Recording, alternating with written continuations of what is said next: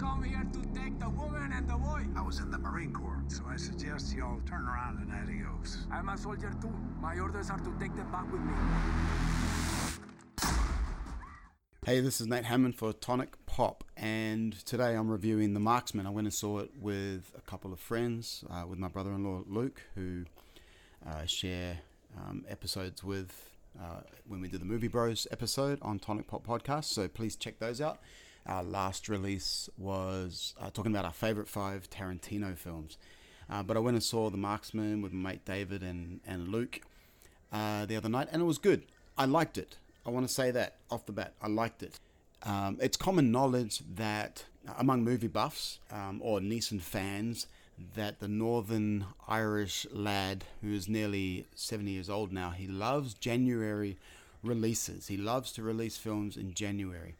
And he wasn't about to let us down. As one critic, um, Asher Luberto, said, there are three things that are inevitable in life death, taxes, and Liam Neeson movies in January.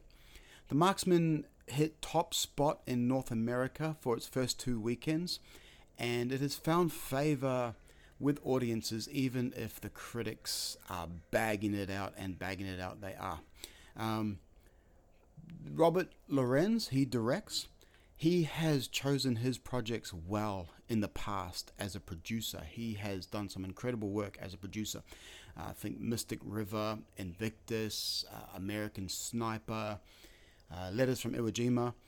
As a chief director, he has he's done an assistant director job way back um, with Clint Eastwood, but as a chief director, he has really only had two films, which is Trouble with the Curve, and this one, The Marksman and both have had mixed reviews with critics, but have found decent favorability with the general audience.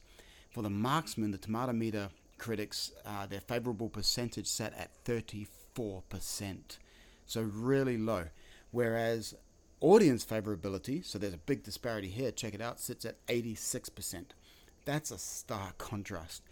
The difference, as I see it, is that the general audience didn't really feel the need to pick this one apart there wasn't high expectations, um, especially in a time when big name movies are few and far between, right?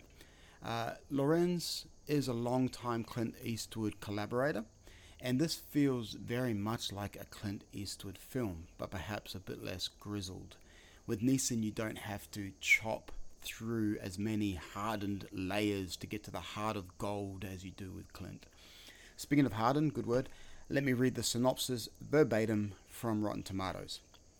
Hardened Arizona rancher Jim Hansen, Liam Neeson, simply wants to be left alone as he fends off eviction notices and tries to make a living on an isolated stretch of borderland. But everything changes when. Oh man, my screen just went funky.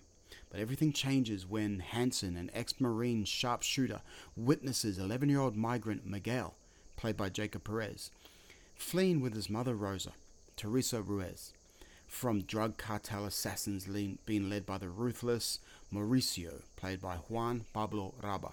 After being caught in a shootout, a dying Rosa begs Jim to take her son to safety to her family in Chicago. Defying his cop daughter Sarah, played by Katheryn Winnick, Jim sneaks Miguel out of the local US Customs and Border Patrol station, and together they hit the road with a group of killers in pursuit. Jim and Miguel slowly begin to overcome their differences and begin to forge an unlikely friendship, while Mauricio and his fellow assassins blaze a cold blooded trail hot on their heels. When they finally meet on a Midwestern farm, a fight to the death ensues as Jim uses his military skills and code of honor to defend the boy he's come to love. It's not a great movie, um, but as I said, I did like it it's not it's also not overweight and heavy with expectations and a director's desire to meet those expectations. It just is. It's a simply plotted small cast action drama. Dialogue is light. There is brutality in there um, from the cartel side. They pretty much just leave a bloody trail as they as they go. Then they almost don't leave anyone untouched. The whole film spans only a couple of days, and the kid protagonist Miguel he's watched his mum get shot to death. So when I say the dialogue is light, there's a reason for it. You know, she, he just watched his mum get shot to death trying to save him, while Liam was on the verge of losing his ranch to the banks, which sounds like a tired trope, but it was one that never went anywhere. So the whole movie wasn't based on that. I don't even know if there was any great reason to bring that in. The witty banter wasn't really on the cards. Uh, it would have felt out of place, but I think a few more deep and meaningful conversations would have gone a long way to help us grow more attached to the characters and help them to grow more believably attached to each other. Um, it would have helped their eventual separation to feel more, I guess, heart jerking. Liam Neeson, he has natural gravitas, which made him the perfect choice for this role. He's not angry Mel Gibson or hiding in plain sight Rambo, but he is the guy who commands respect just for his presence. If you're a bad guy, you're immediately wary and cautious despite not being too sure of his story. Jacob Perez, he does a noble job in his role. It wasn't one of those holy crap, who is this kid performances, um, a la, I don't know, Anna Paquin or um, Haley Joel Osment. Uh, but neither was it meant to be. He was generally poker faced, but this in itself was a performance. It would have been tougher to pull off than it looked. I imagine that after going through what he went through, his whole world was spinning, and trying to come to terms with where he had to go from there would have been an internal battle that required stoic, um, tough, solid concentration. There were a couple of lighter moments though, watching a Clint Eastwood film in the motel, which would be considered an Easter egg, I reckon, uh, when you think of the director's history with Clint. Uh, watching Neeson try Pop Tarts for the first time under a bridge and enjoying them, uh, especially after he had uh, lightly reprimanded Miguel for his unhealthy purchase. Uh, it brought back memories actually when I watched that of when I gave my then 95 year old granddad a 7 Eleven Slurpee, which he tried for the first time and watched his eyes grow wide in delight. Uh, this is not a film that anybody will be talking about in years to come. I guarantee it. I imagine it will. Uh, it will probably hit the streaming services fairly quickly. It will have another brief moment in the sun, and then it will fade into obscurity. It is, though, an easy, comfortable, watchable, old retired army guy beating up on drug cartel baddies cinema experience. Don't expect twists and turns, don't expect deep engaging dialogue, don't expect to chair, fare, or cry. Just expect to be reasonably entertained for a couple of hours and you'll be fine. I give this film 68, Liam's age, out of 100. My name is Nate Hammond, and this has been Tonic Pop. Check out my Tonic Pop podcast wherever you get your podcasts.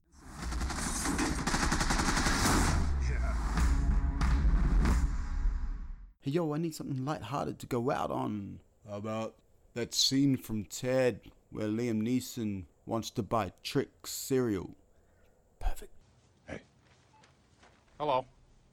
I'd uh, like to ask a few questions about this breakfast cereal. Uh, yeah, yeah, box of Trix. That's right. I've been led to understand that Trix are exclusively for children. Is that correct? Well, I, I mean, they say uh, Trix are for kids in the commercials. Uh-huh. Uh-huh. And is that enforced by law? Uh, not to my knowledge, no. So if I purchase these Trix, there'll be no trouble. No, no, you, you, you sh- you should be fine. You do understand that I myself am not a child. I, I was able to sniff that out, yeah. Okay, I'm going to bring these back to my apartment. Uh, yeah, yeah, you'll, you'll be okay. And uh, I won't be followed. Uh, no, that's, that's not in our budget here. Hey, I won't forget what you've done for me here today. I would prefer that you do.